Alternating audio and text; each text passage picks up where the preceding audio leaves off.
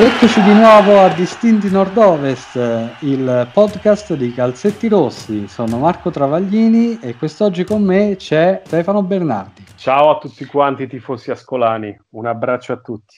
Allora, ci siamo lasciati nella puntata eh, precedente specia- dello speciale sulle nazionali accennando sia a Orsolini che a- al discorso delle nazionali under ti chiederei Stefano di riusciamo a tracciare un quadro un po' più preciso di quali sono le nazionali più importanti, diciamo, oltre a quella maggiore, perché ne sono veramente tante. Sì, certo, senza ombra di dubbio, diciamo che le vetrine per il calcio nostrano non mancano. Sicuramente c'è l'Under 20, l'Under 21, ma poi, e sono diciamo le più famose, ma senza dimenticare la, la selezione olimpica, quindi la nazionale olimpica, la nazionale universitaria, e la nazionale che partecipa ai giochi del Mediterraneo. E non ultima, questa che ci riguarda più da vicino, è la B Italia. Ah, ecco, e... io non sapevo che Ecco, io non sapevo che ci fossero eh, ulteriori partite, pensavo che fosse limitata veramente soltanto alle Olimpiadi questa selezione. No, perché alla fine, diciamo, essendoci solamente quelle finestre, comunque dei percorsi di avvicinamento sono necessari alle volte. Infatti, questo è il più delle volte il motivo del contendere tra uh, federazioni, club di appartenenza, perché comunque sia sono dei periodi in cui questi giocatori vengono selezionati e vengono coinvolti attraverso queste selezioni. Discorso diverso invece è per la nazionale universitaria. Tu questa Marco un po' la conosci?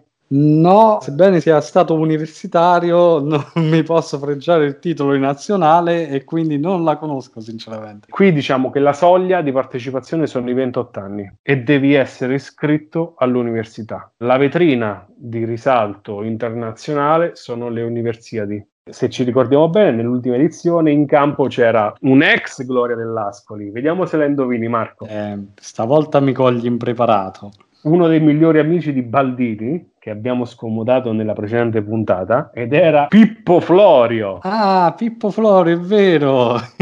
Pippo Florio ha preso parte a questa famosissima edizione, eh, famosissima, comunque questa vetrina importante internazionale e volendo dare l'ultimo dato, l'Italia va- vanta due vittorie. Mentre per quanto riguarda la B Italia, Oh, ecco, chiariscimi un po' questo discorso della B Italia che non l'ho mai compreso appieno. R- ricade sotto, sotto l'egida di chi la B Italia? La B Italia, Marco, ricade sotto la Lega B. Noi di fatto è un percorso che ha cambiato nome perché la, l'attuale nome di B Italia è recentissimo, ma è sempre stata nell'idea della Lega, soprattutto dopo la separazione avvenuta con la Lega di creare un percorso che mettesse in risalto i giovani talenti. Brosco addirittura risulta essere uno dei marcatori in questa competizione. Cominciamo a parlare delle under che ci hanno dato anche molta soddisfazione a livello di risultati, quindi l'under 21. Noi abbiamo, nella nostra storia, ne abbiamo diversi di giocatori che sono stati convocati con l'under 21, però ecco, mi piace partire magari da quella fantastica nidiata di ragazzi ascolani che furono plasmati da Boscov tra l'84 e l'86. Quella fu un'esperienza che secondo me continuo a ritenere non un caso, certo, però un'eccezione che purtroppo spesso qui ad Ascoli eh, tendiamo a considerare come fosse una regola, cioè riuscire a tirar fuori tanti giovani ascolani e a lanciarli eh, non solo nel professionismo ma addirittura in Serie A eh, secondo me è una cosa rarissima, per, anche per settori giovanili più importanti del nostro.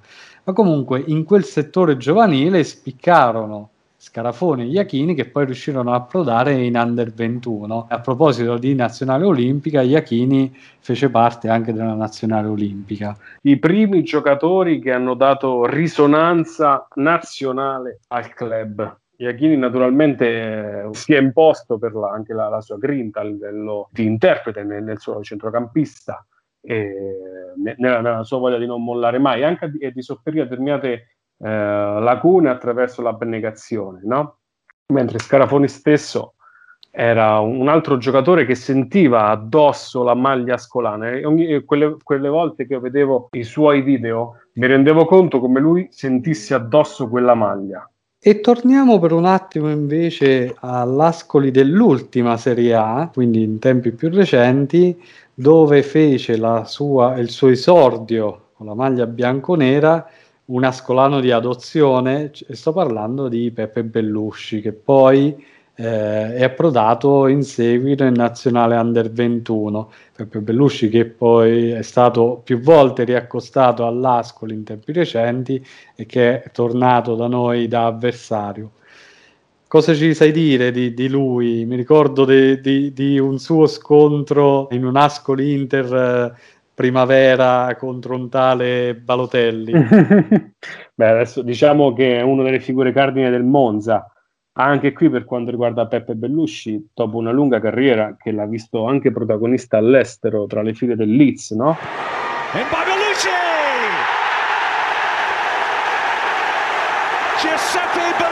È sempre stato un difensore estremamente roccioso, fisicamente potente e bravo nell'anticipo. Negli anni ha anche acquisito una certa capacità nell'essere uno dei primi costruttori di gioco, anche se non è sicuramente la sua dote primaria. Seppur nato in Calabria, è sempre stato a tutti gli effetti un ascolano, un figlio della nostra terra, e che con la sua cessione riuscì a portare nelle casse ascolane ossigeno. E certo, perché purtroppo non sempre si riesce a, a cacciare fuori un, un Bellusci all'anno o un Orsolini da, da, dalle giovanili. Allora, abbiamo parlato un pochino di Under 21, ma a me interesserebbe approfondire un pochino il discorso dei mondiali Under 20. Perché? Perché le, le uniche volte che l'Italia ha ottenuto dei bei piazzamenti ai mondiali Under 20 sono stati nel 2017 e nel 2019. Ora, sapete chi c'era nell'Italia Under 20 del 2017? Lo sai? Eh, beh, come no. Fu... Mi ricordo che rimasi attaccato alla televisione durante quella competizione, proprio perché sapevo che c'erano Orsolini, Favilli, ma senza dimenticarci di Di Marco e l'ex Leonardo Sernicola. E quindi ecco, l'Under 20 insieme con l'Under 21 può essere un tipo di vetrina importante anche per capire lo stato di salute di, di, di una nazionale e appunto nell'Under 20 del 2017 eh, per noi particolarmente importante perché uno zoccolo duro veniva appunto da giocatori che erano o cresciuti o che avevano avuto un'affermazione, una prima affermazione proprio ad Ascoli. Adesso senza mm, citare magari Sernicola che è arrivato successivamente da noi, eh, però Orsolini, Famiglia e Di Marco hanno tutti esordito nel campionato professionistico, o meglio, esordito magari Favilli non penso che abbia esordito magari con la Juve, però eh, mm-hmm. il mhm. primo vero campionato l'ha fatto con noi. Sì, questo è un grandissimo attestato di stima. Sempre proprio per rimarcare il fatto come la Serie B sia sempre stata campionato rivolto ai giovani di talento. E l'incetta di premi che fece Riccardo Orsolini durante quella competizione, ricordo ancora il, il, il trofeo come miglior capocannoniere. Mandragora Pessina con Cassata a centrocampo, Orsolini a destra, Favigli e Panico davanti, occhio dentro il pallone ed è Orsolini a sbloccare il match. Fu una, un incredibile attestato di stima sia per il lavoro svolto dal direttore sportivo, sia rispetto ai giocatori che avevamo in rosa con noi. Naturalmente dopo ognuno di loro ha seguito un percorso diverso. Forse in questo momento quello che sembra più lanciato dei tre per assurdo è Di Marco, ma questo non toglie che il talento di questi giocatori, anche in giovane età, magari Faviglia ha avuto anche una sfortuna incredibile con gli infortuni che lo hanno il più delle volte frenato e rallentato in questo percorso di crescita. Eh sì, decisamente. decisamente. Ma, ma, ciò non toglie che il, il, loro spessore prima o poi emergerà. Sì, speriamo veramente eh, che Favilli possa avere un'annata tranquilla perché se la merita, eh, però purtroppo sappiamo che ci sono eh, alcuni giocatori che eh, sono un po' più propensi agli infortuni no? e purtroppo mi sembra che Favilli sia uno di questi. Eh, noi abbiamo avuto, noi inteso come eh, nazionale dell'Italia abbiamo avuto un esempio di un talento cristallino, quello di, di Giuseppe Rossi, che purtroppo è stato martoriato dagli infortuni ma in nazionale ci sono stati anche casi clamorosi di Nesta che ogni volta che c'era una grande manifestazione aveva sempre la sfortuna di, di, infortunarsi, magari se non subito, alla seconda o terza partita. Questo purtroppo fa parte del loro mestiere. E eh, all'inizio dicevamo non c'è stato solo il mondiale del 2017, ma c'è stato anche il mondiale del 2019 allora, nella rosa del mondiale 2019 eh, under 20 c'erano eh, quattro giocatori che in qualche modo poi chi prima chi dopo hanno avuto a che fare con l'Ascoli. Questi giocatori sono Davide Frattesi, che all'epoca giocava, eh, se non sbaglio, proprio con l'Ascoli, eh, Gianluca Scamacca, che invece è arrivato dopo, e poi c'erano Luca Ranieri e eh, anche un certo Marco Olivieri che comunque si fece tutta la trafila delle giovanili dell'Ascoli e poi cambiò casacca l'anno proprio del fallimento dell'Ascoli de- dell'era Benigni. Di, di tutti questi penso Frattesi e Scamacca abbiano un futuro roseo davanti. Scamacca si è già, penso, affermato in Serie A, no? Eh, Stefano? Beh sì, cioè, ehm, Scamacca diciamo, quest'anno ha avuto la forte competizione di destro, per ritornare al discorso fatto nella puntata precedente, però naturalmente è un attaccante che se riesce a trovare convinzione nei propri mezzi e intelligenza tattica rispetto alla disposizione dei, dei compagni, è un giocatore che riesce a fare il reparto da solo, perché dalla sua ha una struttura fisica imponente, che gli permette di giganteggiare rispetto ad alcuni, ad alcuni difensori e allo stesso tempo ha una capacità balistica non da poco. Io mi Al ricordo te- anche diversi numeri di Scamacca quando era qui da noi, quindi anche dei, dei dribbling non da centravanti eh, di peso, ma proprio di, di, da centravanti bravo con i piedi, insomma.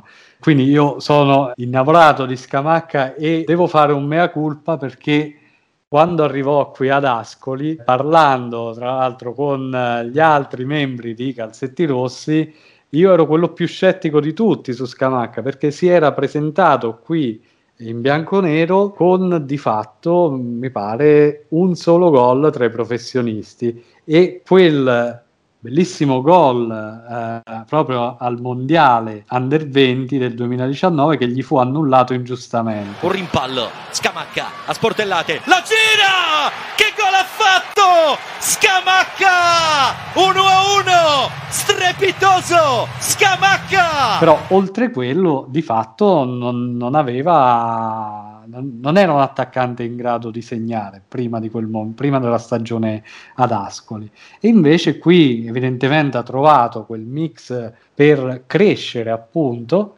e che gli ha permesso fin da subito di, di sbloccarsi e di, di fare quel salto che spesso secondo me fanno tanti giovani, di passare da, da un'infanzia spensierata ad, un, ad una vera e propria eh, mentalità da, da, giocatore. Sì, assolutamente. Infatti io credo che Scamacca abbia soprattutto giovato il fatto di essere stato messo al centro del progetto.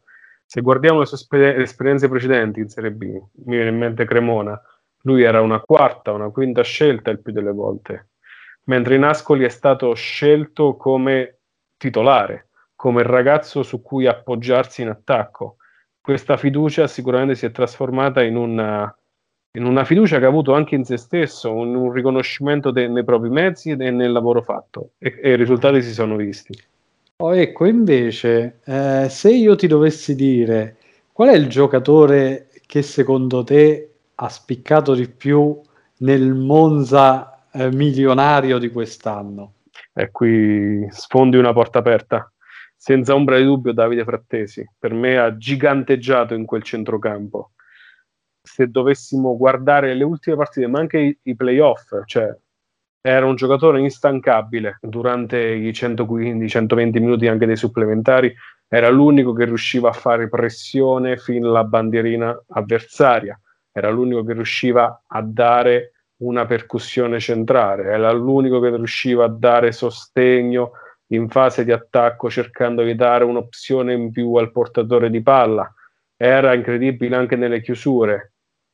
Forse l'ultimo limite che gli è rimasto da, da colmare è, oltre al fatto che forse dovrebbe mettere un po' di massa muscolare, c'è una questione di foga e di temperamento che alle volte lo porta a prendere cartellini stupidi, ma rimane un giocatore di cui io sono follemente innamorato. E io sono d'accordo con te e ero, l'ho sempre ammirato anche in quel primo anno, da, da, penso se non sbaglio, primo anno da professionista qui ad Ascoli, in cui ci fu questa cosa strana in cui lui non riuscì a segnare nemmeno un gol, mentre poi dopo andando in nazionale segnava gol a ripetizione anche nelle sue esperienze successive eh, segnò, ha segnato sempre parecchi gol per un centrocampista. No? E mi ricordo in particolare quest'anno eh, che quando eh, abbiamo giocato contro il, contro il Monza, eh, Sottil dalla panchina era un continuo di ripetere alla sua squadra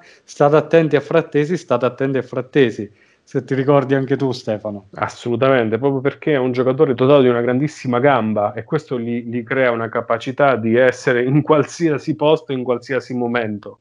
Un, come detto prima, è un giocatore che riesce a spostare la densità di una squadra perché riesce a chiudere determinate zone di campo che gli altri non riescono. E quello che tu dici della maledizione del gol me la ricordo benissimo, tant'è che c'era un, momento, c'era un periodo in cui proprio sembrava sconfortato tra pali o situazioni in cui sbagliava il tiro all'ultimo. Se la mette sul sinistro, poi tocca per Frattesi, calcia ancora Perisan, non gli si fa gol oggi. Ma poi dopo suoi, le sue qualità sono emerse sotto altri punti di vista e per me è stato preziosissimo.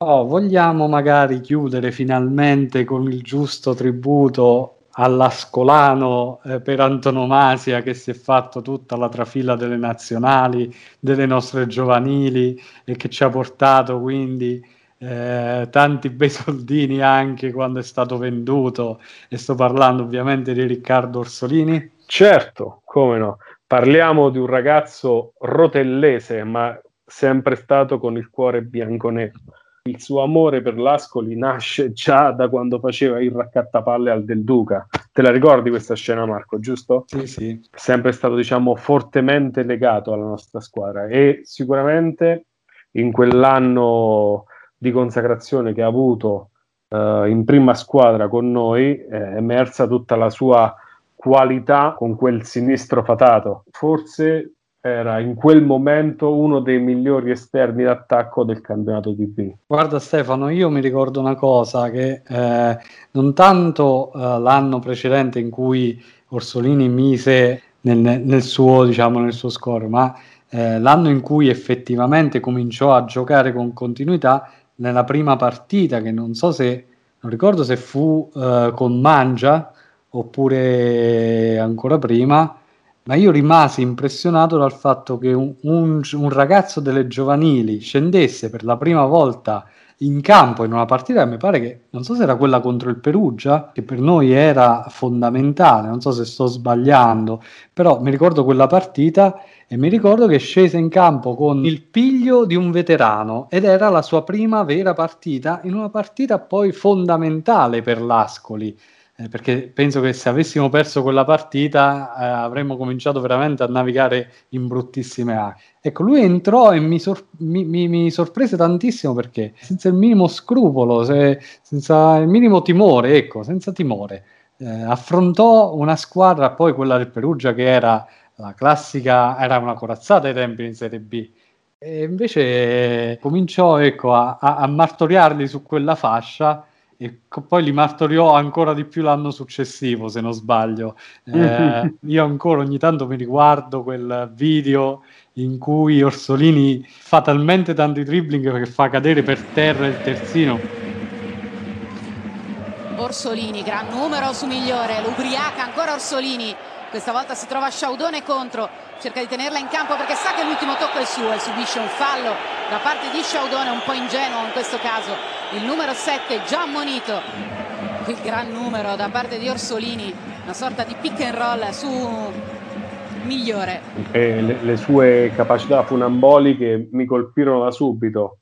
Allo stesso tempo mi colpì anche la sua capacità di resistere ai colpi, perché nonostante fosse giovane, era già fisicamente strutturato. E questa cosa gli ha permesso il più delle volte di, di reggere l'urto anche rispetto a dei difensori abbastanza arcigni, anche con un incredibile controllo in grado di inebriare qualsiasi terzino di, o mezzala pronte a chiudere su di lui. Ecco, vogliamo magari ricordare un attimino il percorso che ha fatto Orsolini dopo quella Under 20 di cui abbiamo parlato, quindi Under 21 e quelle, e quelle apparizioni che ha fatto in nazionale, maggiore con tanto di gol però, no? Sì, come no? Segnò un gol e due assist nella qualificazione, giusto? Contro l'Armenia. Sì, esatto. Esatto. Altro, altra finta prova a disorientare l'avversario, parte traversone, il colpo di testa e segna anche Orsolini, se lo merita Orsolini, 8-0 per l'Italia, sorride Roberto Mancini, l'abbraccio con Chiesa, ha segnato Orsolini, anche per lui. È il primo gol con la maglia della nazionale. Eh, eh, e poi ci sono io. i 5 gol al Mondiale Under 20 del 2016 con Evani in panchina. Invece più sfortunata la, la, parentesi dell'Under 21 in cui avevamo veramente una grande squadra, eravamo i favoriti, invece non riuscimmo, andammo fuori molto velocemente con l'Under 21 di, di Biagio se non sbaglio, no? Sì, infatti quella debacle sancì la sua uscita di scena che poi prese vide la promozione di Nicolato dall'Under 20 all'Under 21. Non potevamo non citare, in chiusura di questa carrellata sui nazionali under, colui che ha interrotto l'inviolabilità della porta della nazionale di Mancini. E no, non stiamo parlando di Kalaizic dell'Austria, che tanto ci ha fatto penare negli ottavi di finale, ma di Gianmarco Cangiano, Infatti nell'allenamento di rifinitura, dopo l'amichevole di preparazione agli europei contro la Repubblica Ceca, gli azzurri hanno sfidato gli under 20 di Bollini e non solo hanno subito la rete di Canciano, ma hanno proprio perso per 1-0. Essere anche utilissimo. Cangiano, le finte, c'è la sovrapposizione di Bua, prova Cangiano con il eh. sinistro ed è un super gol, passa in vantaggio la nazionale under 20. Con... Purtroppo per Cangiano però questa partita non verrà consegnata agli almanacchi sportivi perché ingiustamente considerata come allenamento. Cosa possiamo dire di Cangiano? Che ricordiamo ha vestito la casacca bianconera proprio nell'ultima stagione da poco conclusa. Entra nel giro della nazionale a partire dall'Under 18 e da lì non l'ha più abbandonata. Proprio in Under 18 ha segnato il suo unico gol ufficiale nella vittoria per 4-1 contro i parietà della Grecia. E in quella partita, indovinate un po', uno degli altri tre gol lo ha segnato un altro baby bianco-nero. Davide Di Francesco, classe 2001, nell'ultima stagione in prestito al Teramo. Avremmo teoricamente finito qui, ma un influente membro dello staff di Calzetti Rossi ha pesantemente insistito perché si parlasse, di nuovo, visto che l'avevamo già citato nella scorsa puntata, di un altro nazionale, non under, non lanciato dall'Ascoli, e quindi, in maniera del tutto spontanea, siamo orgogliosi di parlare di niente po' di meno che Marcel Buchel allora, Buchel è fresco di rinnovo di contratto col Picchio, di cui detiene orgogliosamente le chiavi del centrocampo, è austriaco di nascita e ha giocato tre partite nella Under 20 austriaca. Ma dopo quelle partite è scoccato l'amore per la sua terra di origine ed è stato convocato con la nazionale del con cui ha giocato la bellezza di 17 partite e segnato un gol contro l'Armenia in Nations League. In questa stagione ha giocato solo una partita in nazionale contro il San Marino e nell'unica partita in cui ha affrontato l'Italia ha rimediato un bel 4-0 nel 2016 quando era all'Empoli. Segnaliamo infine che nella nazionale del Principato c'è una vera e propria colonia di Buchel e infatti oltre a Marcel possiamo annoverare anche Benjamin e Martin. E va bene, dai, dopo questo lungo excursus eh, su uh, la prima parte che, che, abbiamo fatto una puntata precedente sugli ascolani che sono andati in nazionale maggiore e questa invece su, sui nazionali under che speriamo prima o poi di vedere eh, anche loro in nazionale maggiore. Orsolini già ci è riuscito, sono sicuro che vedremo presto anche Scamacca e forse anche io spero anche frattesi, eh, ritorna un grande classico che sono i miei fuori tema. Quindi, eh, diciamo, se pensiamo alla nazionale eh, italiana, uno dei più grandi nomi che viene in mente, qual è Stefano? Il Divincodino. Esatto, Roberto Baggio. Allora, non tutti sanno che dopo quel famoso infortunio che Roberto Baggio ebbe eh, subito dopo essere stato acquistato dalla Fiorentina e che sembrava eh, appunto quello di cui parlavamo prima, no? quando un, un, ragazzo è molto propenso agli infortuni, potre, infortuni che possono stroncare una carriera sul nascere, ecco, fu invece rimesso in sesto dal uh, professor Carlo Vittori, eh, un grande allenatore di atletica leggera, un allenatore ascolano e, e, e se Baggio poté tornare ai suoi livelli precedenti, un grande merito va sicuramente al professor Carlo Vittori. Quindi, nel mio fuori tema, eh, non potevo non parlarvi del film di Netflix Il Divincodino. Non so se l'hai visto, Stefano. L'ho visto, l'ho visto, non potevo perdermelo. Ecco, questo è quello che abbiamo pensato tutti: no? un film che parla della storia di Roberto Baggio. Nel film, purtroppo, non si parla eh, di Carlo Vittori. Forse non so se la figura di Carlo Vittori è quel allenatore che lo segue durante eh, la riabilitazione, ma non credo. Invece trova spazio un'altra grande bandiera dell'Ascoli, che è quella di Carletto Mazzone, per l'occasione interpretato da niente po' di meno che Martofello. Ecco, qui eh, già si capisce la levatura eh, di, di, questo film, purtroppo. Eh, io sinceramente non riesco a parlarne bene di questo film. Eh, non so se a te sia piaciuto o meno, Stefano. Ah, eh, il, il, mio problema è che avrebbero potuto propinarmi qualsiasi cosa. Il, fatto che già trattasse di Baggio era un tallone d'Achille per me. Provo a mettere in risalto le cose che mi sono piaciute. Mi è piaciuto il fatto che siano riusciti a rendere chiaro e netto due cose.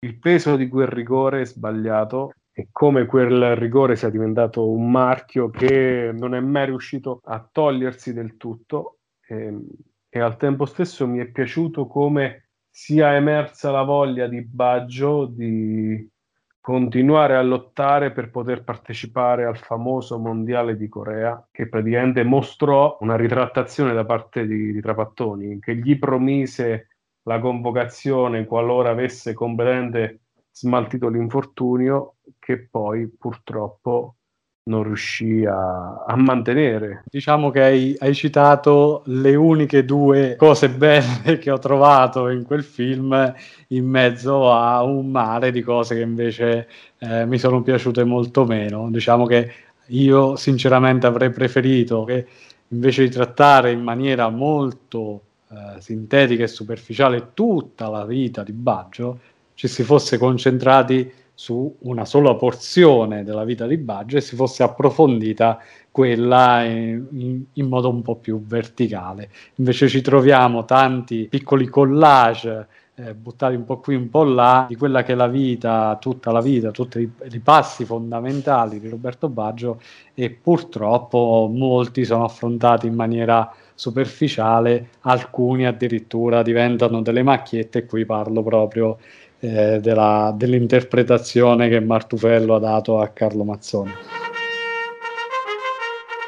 Allora, siamo giunti al termine anche di, di, questa puntata e quindi di tutto il nostro speciale sugli ascolani nelle nazionali sia maggiori che under e ci diamo appuntamento al prossimo episodio. Un saluto da Stefano Bernardi. Ciao e grazie mille per l'ascolto. Un abbraccio a tutti quanti. E ovviamente Marco Travaglini. E mi raccomando, Stefano, dillo tu. Mai tranquilli. Mai. Ciao a tutti.